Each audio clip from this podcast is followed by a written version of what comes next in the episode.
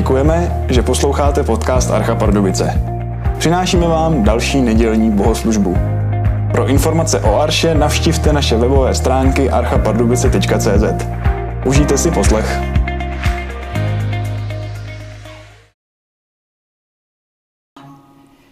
Z Matoušova Evangelia z 18. kapitoly od 1. do 6. verše. V tu hodinu přišli učedníci k Ježíšovi s otázkou, kdo je vlastně největší v království nebeském? Ježíš zavolal dítě, postavil je doprostřed a řekl, Amen, pravím vám, jestliže se neobrátíte a nebudete jako děti, nevejdete do království nebeského. Kdo se pokoří a bude jako toto dítě, ten je největší v království nebeském. A kdo přijme jediné takové dítě ve jménu mém, přijímá mne. Kdo by svedl k hříchu jednoho z těchto nepatrných, kteří ve mě věří, proto by bylo lépe, aby mu pověsili na krk mlínský kámen a potopili ho do mořské hlubiny. Podíváme do online světa, zdá se, že ta, ta velmi důležitá věc, kterou nalézáme, je status. Vyjadřuje se to různě. Někdo to dává fotkami na Instagram, aby bylo vidět, kde tráví dovolenou nebo něco prostě takového. Zase jsou lidé, kteří chtějí svůj status nějak vyjádřit tím, co mají. Uh, takže takzvané to můj dům, můj hrad, nebo moje auto ukazuje, kde jsem a kdo jsem. A dokonce někdo to může vyjadřovat i takovými pěknými věcmi, jako je třeba dáváním na charitu. Že vlastně tak teď dávám já nevím, 200 tisíc, nebo milion, nebo 3 miliony, 10 milionů na charitu. A asi se shodneme na tom, že obecně ve společnosti je status velmi důležitý a lidé ho vyjadřují různě. Ovšem ta dnešní otázka, kterou si chceme klást, když máme otevřené uh, tuhle tu část toho, co řekl Ježíš, je, jaký status potřebujeme pro Boží království. Kým máme být? Nebo jinak, kdo jsme, abychom mohli do Božího království? A tak eh, postupně v rámci série Autentický život chci otevírat 18. kapitolu Evangelia podle Matouše. A ta 18. kapitola je jeden z bloků Ježíšova vyučování. Takový fajnšmektři určitě ví, že takovým snad asi nejznámějším blokem Ježíšova vyučování je kázání nahoře, to jsou kapitoly 5 až 7. Potom je desátá kapitola, kde Ježíš vybírá a vysílá těch 12 apoštolů. Potom je 13. kapitola, ta je taky hodně oblíbená, to jsou Ježíšova podobenství. A potom teda ta naše 18. kapitola, to je další takový blok vyučování. A 25. kapitola, tak tu mají nejradši ti, kteří chtějí přemýšlet o budoucích věcech. Takže to je pět takových bloků Ježíšova vyučování a tím tématem 18. kapitoly, mimochodem tu 18. kapitolu, aspoň první půlku, jsem se musel učit na spaměť, když jsem byl na Institutu dětské misie, tak to byla vlastně první věc, že tak dobře, tak tady máte a tohle to se naučte na spaměť. Až to budete umět na spaměť, tak budeme pokračovat. Tak eh, v podstatě ta 18. kapitola vypráví o tom, jak se mají k sobě ti jednotliví učedníci, jak se mají k sobě navzájem chovat. Je to tedy praktická kapitola zaměřená na charakter, nebo, jak jsem nazval, jak má vypadat autentický život. Jak má vypadat autentický život mezi učedníky. A nebo, chcete-li, jak má vypadat autentický život v církvi. Takže když budeme procházet i tuhletou kapitolou, tak uvidíme, že, že to, co tady Ježíš říká, tak je dobré to chápat jako součást nějakého celku.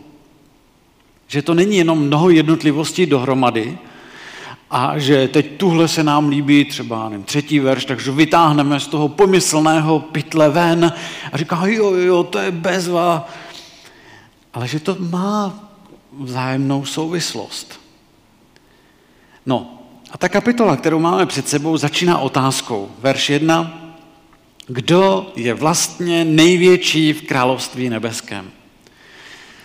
Tak eh, nebeské království, jako popisuje Matouš, nebo třeba v Bibli se můžeme setkat taky s termínem Boží království, nepopisuje nějaké území, ale spíš aktivitu Božího krále. Prostě tam, kde se lidé klaní Bohu, uctívají ho svými životy, tam je Boží království.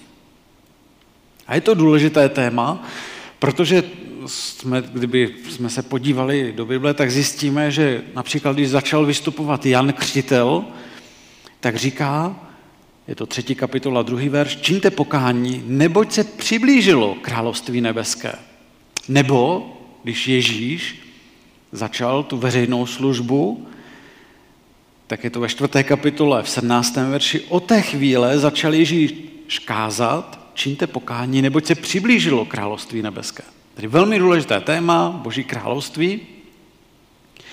A jestliže je řeč o Božím království, tak je zřejmé, že má nějakou strukturu, eh, že v něm je král.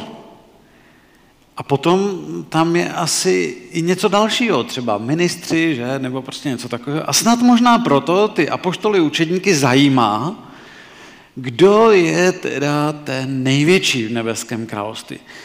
Takže ta jejich otázka je, v podstatě, kdo bude po té špičce. Že ta špička to je jasná, to je král, že tam se nikdo nehrne, ale kdo bude nejblíž té špici, tomu top. A evidentně to téma lidi zajímalo obecně, protože třeba ve 20. kapitole maminka Jakuba a Jana, tedy dvou z těch učedníků, přichází za Ježíšem s prozbou, aby její synové byli blízko té špičce, aby seděli po pravici a levici Ježíše. Takže evidentně to zajímalo. A Ježíš na tuhle tu touhu, kdo je největší v nebeském království, odpovídá fascinujícím a velmi praktickým způsobem. A, a kež k tomu máme otevřené oči. Ježíš odpovídá na jejich otázku ve verších 2 až 4. A to bude vlastně jeden bod, u kterého se zastavíme a potom se zastavíme u důsledků. Co to znamená? A ty jsou ve verších 5 a 6. Takže druhý a čtvrtý verš, co Ježíš odpovídá. Ta Ježíšová odpověď je vlastně velmi překvapivá. Že on tím, co udělá, říká, buď nikdo, ten, kdo chce být největším, musí být nikdo který si sebou nenese nic ceného. Určitě jste se s tím setkali, že to Ježíšovo vyučování v mnoha směrech je zarážející. Oni se ptají, kdo bude na špičce a Ježíš ještě nic neřekne a už tím, že zavolá dítě dopředu, my ani nevíme, jak staré dítě to je, prostě ho vezme, postaví ho do prostřed a tím v podstatě řekne, chci, abyste pochopili tohleto. Protože toto je velmi důležité. Jestli o 100% nezměníte své zaměření, tedy nestanete se jako toto dítě, tak ani nemůžete vejít do Božího království, říká. To se nebudeme bavit o tom, kdo bude top, ale ani tam nevejdete. Takže říká Ježíš, to se nebavíme ani o statusu vevnitř, ale jestli nebudete jako dítě, tak tam ani nebudete. Zůstanete před vchodovými dveřmi, protože ten verš 3 říká, amen, amen pravím vám, jestliže se neobrátíte a nebudete jako děti, nevejdete do království nebeského. A potom ve verši 4 Ježíš říká, kdo se pokoří a bude jako toto dítě, ten je největší v království nebeském. A Ježíš takhle ukazuje na status, na kterém vlastně v božím království záleží. Je to pokora. Samozřejmě, teď ta naše otázka je, ale co tím Ježíš myslí? Uh, protože u každého z těch, řekněme, méně určitých Ježíšových příkladů je jednoduché začít spekulovat. A začne nám to tak nějak šrotovat, jo, děti, tak to asi myslí tohleto, co by to mohlo znamenat. A proto je důležité si klást otázku, dobře, ale co ti Matouš myslel? A tak si teď chceme položit otázku, Matouši, řekni nám to. Co to znamená? Když to zapsal, co to znamená? A máme štěstí, protože Matouš o tom mluví docela dost.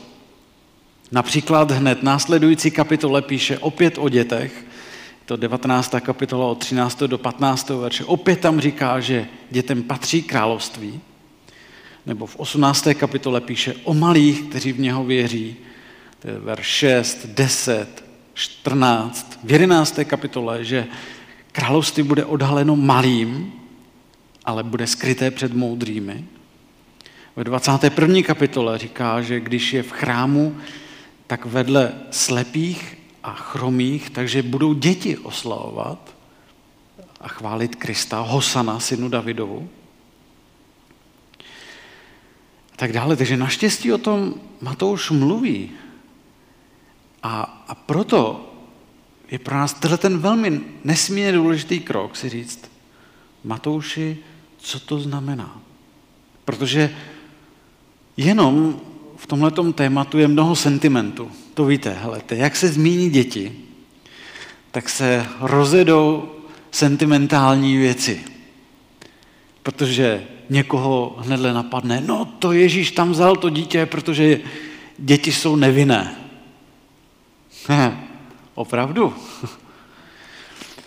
Nevím, které děti to jsou, a taky záleží, v jaké situaci taky ty děti jsou. Jo, ano, samozřejmě, někdy se to stane, že dítě řekne pravdu, i když ostatní pravdu třeba neříkají.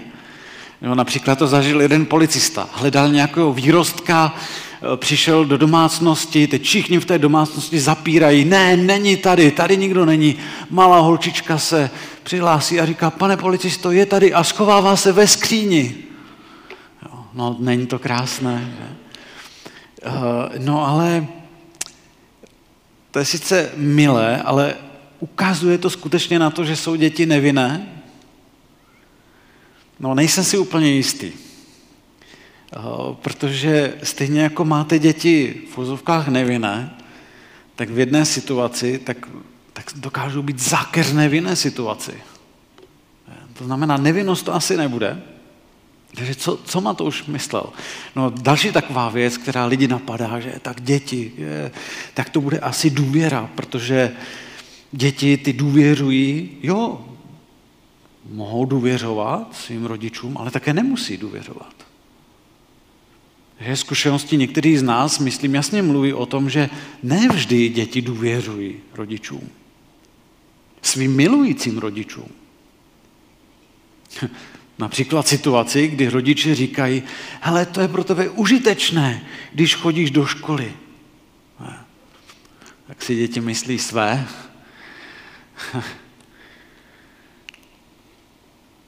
tak opravdu jako ve všem důvěřují, i v té situaci, kdy si něco vynucují, to je taky ten okamžik té jejich bez, bezmezné důvěry.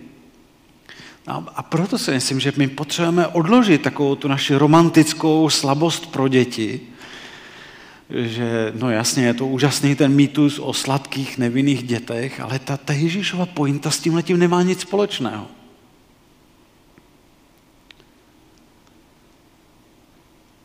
Dítě v té době, v té chvíli, co se týče nějakého společenského statusu, tak, jak se na něj tehdejší společnost dívala, byl prostě nikdo. Nikdo se neptal na názor dítěte. Dítě bylo přehlíženo, bylo prostě nikým, jenom mělo dělat to, co se po něm řeklo. A když jste byli dítětem v Ježíšové době, tak jste prostě nic neznamenali. Nikoho váš názor nezajímal a tečka. A proto ta podmínka je ve verši 3. Jestliže se neponížíte, jako je status dítěte, tak nebudete v božím království. Takže tady Ježíš nemluví o nějaké romantické představě šťastného a sladkého dětství. Ježíš tady mluví o tom přijmout jejich status, být v uvozovkách nikdo. To znamená přijmout to, že před Bohem nemám žádný status. Jestli chci do Božího království, tak musím přijmout, že nemám nic. Že nemám žádné postavení, že nemohu nabídnout žádné zásluhy. Že podmínkou vstupu do Božího království je přijetí toho, že vlastně mám prázdné ruce. Nemám co přinést. A že tedy mohu očekávat, že se na mě budou někteří dívat přehlíživě. Víte, nemělo by nás to překvapit, protože Ježíš byl lidsky taky nikdo. Ježíš byl lidsky nikdo. Ten status toho přehlížení prožil i sám na sobě Ježíš, když se ponížil, to je třeba Filipským 2.8, on přijal status ponížení, přehlížené lidské bytosti. A kdybychom šli postupně Matoušem evangeliem, tak zjistíme, že to nám tam Matouš píše od začátku až do konce. Jen si to představte. První kapitola. Ježíš se narodil dříve než devět měsíců po svatbě. No co to je za status? Dítě, které nemá žádný status. Přehlížené dítě. Druhá kapitola. Je, je to nenáviděné dítě. Herodes se ho snaží jako dítě chytit a zabít. Potom, když se vrátí z Egypta s rodinou, tak bydlí v Nazaretě. Chápejte, v tom zapadlém Nazaretě, tam, kde si na severu, daleko od centra. Proto potom později přichází taková ta pordavá otázka, tyjo, co může vzejít dobrého z Nazareta? Že? To dá rozum, že? Takhle to Ježíš měl od začátku. Žádný lidský status. Nebo když se podíváme do třetí kapitoly, když byl křtěn, tak tím vlastně se stotožnil s hříšníky. Říkal, já nemám lidské postavení. Čtvrtá kapitola. Následovali ho rybáři. No přátelé, to, to není nic lidsky působivého. Když se ženete partu rybářů, kteří vás následují. Osmá kapitola. Je tam řeč o tom, že neměl kam by hlavu složil. Devátá kapitola, dvanáctá kapitola, lidé, lidé dokonce o něm říkali, že je spojen s ďáblem. Dvanáctá kapitola je nenáviděn, protože uzdravil. A to se děje znovu a znovu. V lidských očích byl pro spoustu lidí Ježíš úplný nikdo. Jako to přehlížené dítě. A ta pointa, kterou tady Ježíš dělá, je, že pokud to platí pro něj, pokud to platí pro Ježíše, být lidsky nikdo, tak to logicky bude platit i pro jeho následovníky. Jestliže král nebeského království je lidsky nikdo, tak učedníci musí čekat to tež. A když se potom podíváme na ten zástup kolem Ježíše, tak to uvidíme velmi, velmi jasně. Chudí duchem jsou blahoslavení. Ti, co jsou hladoví a žízniví, jsou blahoslavení. Ti, co jsou postižení, nemocní, malomocní, celníci, hříšníci, prostitutky, to jsou ti, kteří vešli do Božího království. A to je v Matoušově evangeliu velké téma. To znamená, že pro vstup do Božího království potřebujete nemít nic. A to je ta pokora. Takže kdybychom si to zkusili teď dát do praktických příkladů, co to dneska může znamenat? No, vezměme si například status někoho, který má založený na vzdělávání. Můžeme si třeba představit profesora teologie na vysoké škole. Usilovně studoval, a to je fajn, jako usilovně studoval, usilovně pracoval, postupně skládal všechny potřebné zkoušky, teď ho všichni uznávají, je zván na konference, rozumíte, ne jako ten, kdo to poslouchá, ale ten, kdo tam řeční. Jo? A tak z hlediska Božího království Ježíš říká, že se musí vrátit zpět. Ale kam až zpět? Poté, když dostudoval vysokou školu? Nebo na okamžik maturity? Nebo úspěšné ukončení základní školy? Nebo až do školky?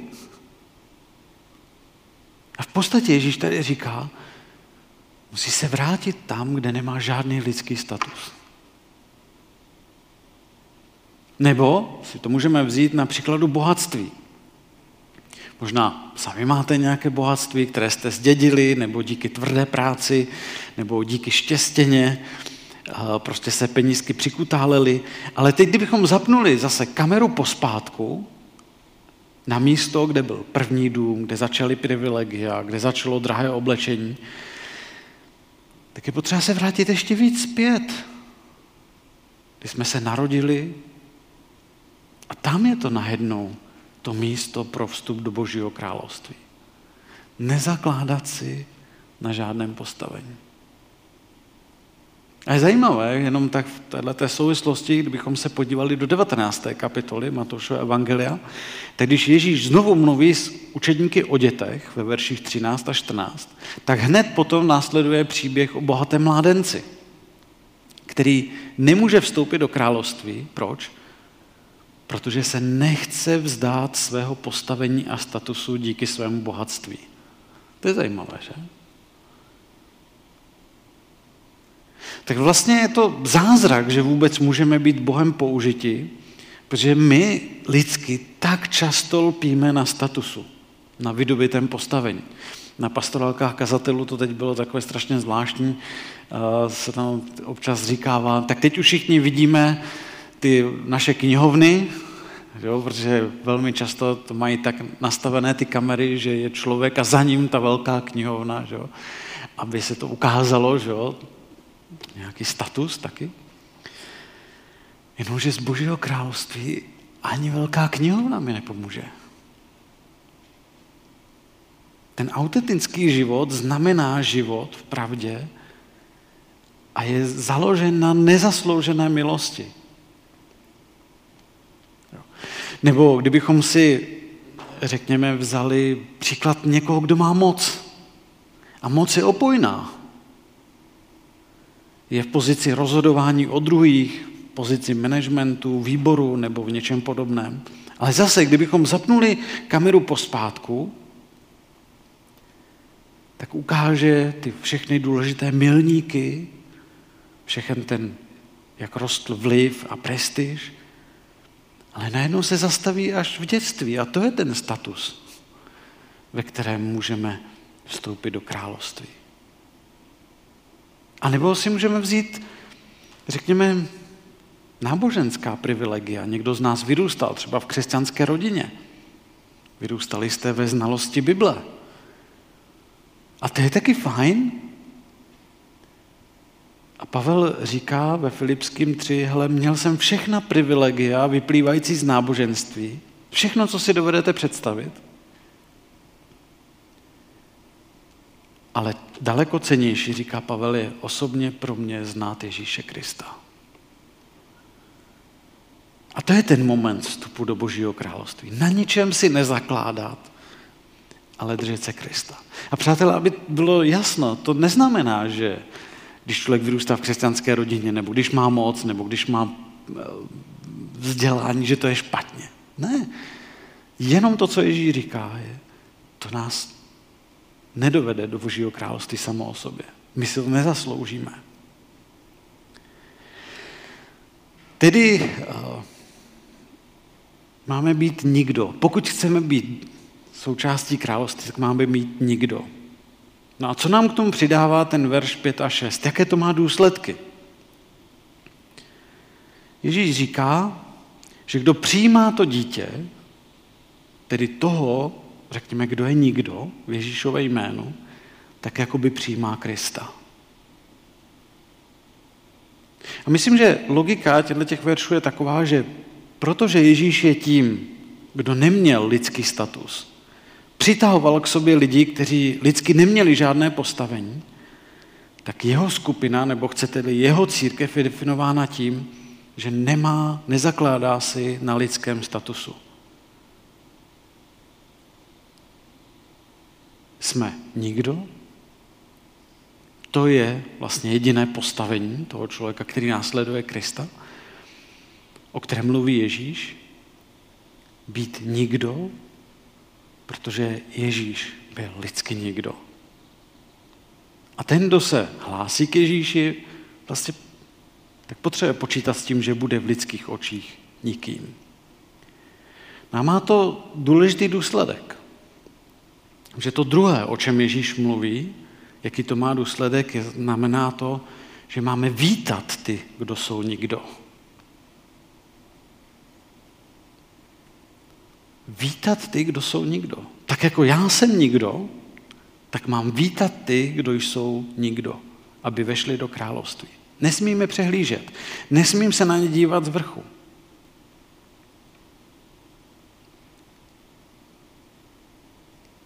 Protože jedině, když jsem skutečně vnitřně pokořen, tak budou mé dveře otevřené k těm, kdo prožívají těžkosti, kdo jsou na tom špatně, kdo jsou v úvozovky lidsky nikdo.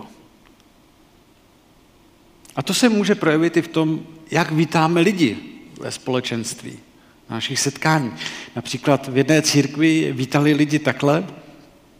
Vítejte ve společenství hříšníků, kteří hledají milost u Ježíše. A byl to jasný signál, tady nejsme elita. A Ježíš nás v tom pátém verši učí, že když budeme přijímat ty, kdo jsou jako děti, ty, kdo nemají status, tak budeme přijímat jeho, Krista. A v šestém verši vidíme protiklad takového přijetí. Buď lidi vítám, a nebo je dokonce pohorším. Protože na ten smysl svedení se potom více podíváme příští neděli, ale v této souvislosti to pro nás znamená, že když přehlížím druhé lidi, pak je mohu svádět k hříchu. Prostě jestliže zavíráme dveře církve tam, kde jsou dveře Božího království otevřené, když budeme dveře zavírat těm nikdům v úvozovkách, tak se nám může stát, že před námi zavře Ježíš. A budou to dveře Božího království. Takže pokud budeme mít nároky na lidi, které se budou zakládat na vzdělání, nebo na určitém sociálním statusu, nebo na morálních ukazatelích, nebo na určité úrovni bohatství, že je tak zlatá střední třída, nebo na určité úrovni úspěchu v životě. Jinak se nemůžou stát součástí společenství, tak Ježíš říká, že pohoršujeme, že svádíme, že způsobujeme klopítnutí. A Ježíš říká, že to je velmi, velmi vážné, že když nebudeme dělat verš 5, to znamená přijímat takové, tak děláme verš 6, to je, že je svádíme k hříchu. A to je velmi vážné, protože to znamená, že nepřijímáme Krista. A Ježíš říká, že to je ještě horší, než je rychlá smrt utopením. Takže ten verš 6 je obrovským varováním, že?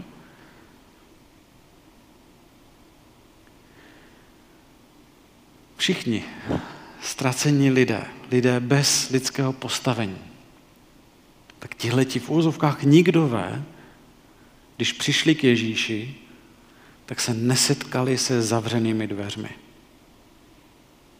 Otevřel jim dveře milosti. A to je to, co si potřebujeme připomínat. Že každý, kdo věří, začal s Kristem jako nikdo. Opak toho Ježíšova přístupu k lidem je popsán jako přístup farizeů. A to je jedno z velkých pokušení církve, jak přehlížet malé a bezvýznamné. Můžeme ho nazvat jako pokušení citron. Prostě není možné se na ty lidi kysele dívat. Tak to dělali zákonníci a farizeové. Kysele se na ně dívali. To byla ta jejich katastrofa. Matouš potom píše ve 23. kapitole o Ježíšově odsouzení farizejů a zákonníků. Říká jim běda, o tom je mimochodem celá 23. kapitola, a Ježíš o nich říká, hele, svazují těžká břemena a nakládají je lidem na ramena, ale sami se jich nechtějí dotknout ani prstem. A sami ti farizové hledají lidský status a uznání, protože chtějí, aby o nich bylo věděno, že oni štědře dávají, že oni se veřejně postí, že oni se veřejně modlí. A Ježíš jim říká, hele, běda vám zákonníci a farizové, pokrytci. Zavíráte lidem království nebeské, sami nevcházíte a zabraňujete těm, kdo chtějí vejít. Jinými slovy, Ježíš říká, hele, jste tak oddaní svému statusu a chválou od lidí, že tím dokonce bráníte druhým vcházet do království. A jako výsledek, o kterém Ježíš mluví, je, že vlastně předbíhají ti celníci a prostitutky. To je pokušení citron. A to se může rychle stát v jakémkoliv křesťanském společenství, když chceme, aby lidé vypadali jako my. Když, když se děje to, že přehlížíme lidi.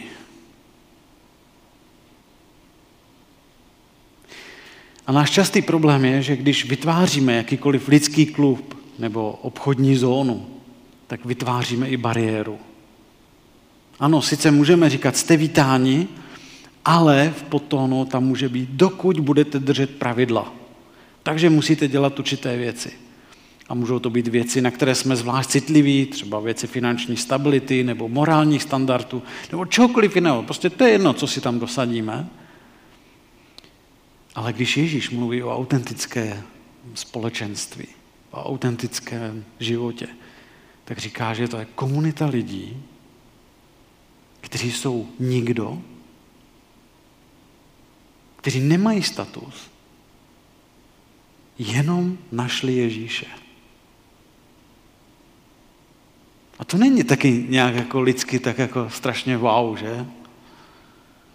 Jenomže dveře jsou otevřené pro všechny, kdo uznávají, že Bohu nemají co nabídnout, jenom sám sebe.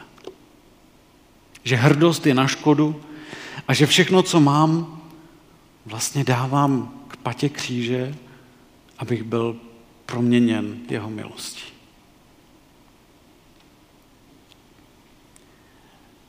A proto to je nádherný obrázek toho, co teď Ježíš tady říká. Skutečně autentického společenství bez bariér, ať už rasových nebo společenských.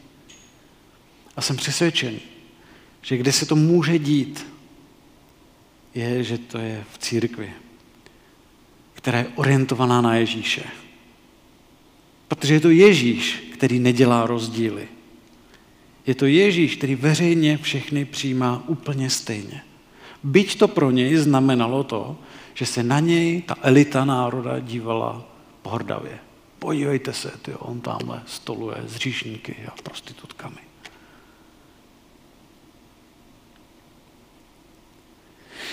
A tak, když se nad těmhle těmi Ježíšovými větami budeme modlit, modleme se i za pokoru v tom, abychom byli těmi nikdo. A abychom vítali všechny nikda, ano, je to úplně jasné, že kdybychom si na archu dali plakát jsme nikda, která vítají všechny nikda, tak to nebude pochopeno. Tudy cesta nevede. Ale to má být naše vnitřní nastavení. Všech, kdo se hlásí ke Kristu. Takže ten autentický život vlastně od podstaty říká, jsem si vědom, kde jsem byl a je mi jasné, že nejsem o nic lepší než druzí. Stejně jako jsem já potřeboval boží milost, tak stejnou boží milost potřebují všichni lidé kolem mě. No a to je dobrý základ pro modlitby. Takže kdokoliv z vás by chtěl nějakým způsobem reagovat na ta Ježíšova slova, tak teď můžeme strávit čas společnými modlitbami a já je potom po chvíli uzavřu modlitbou.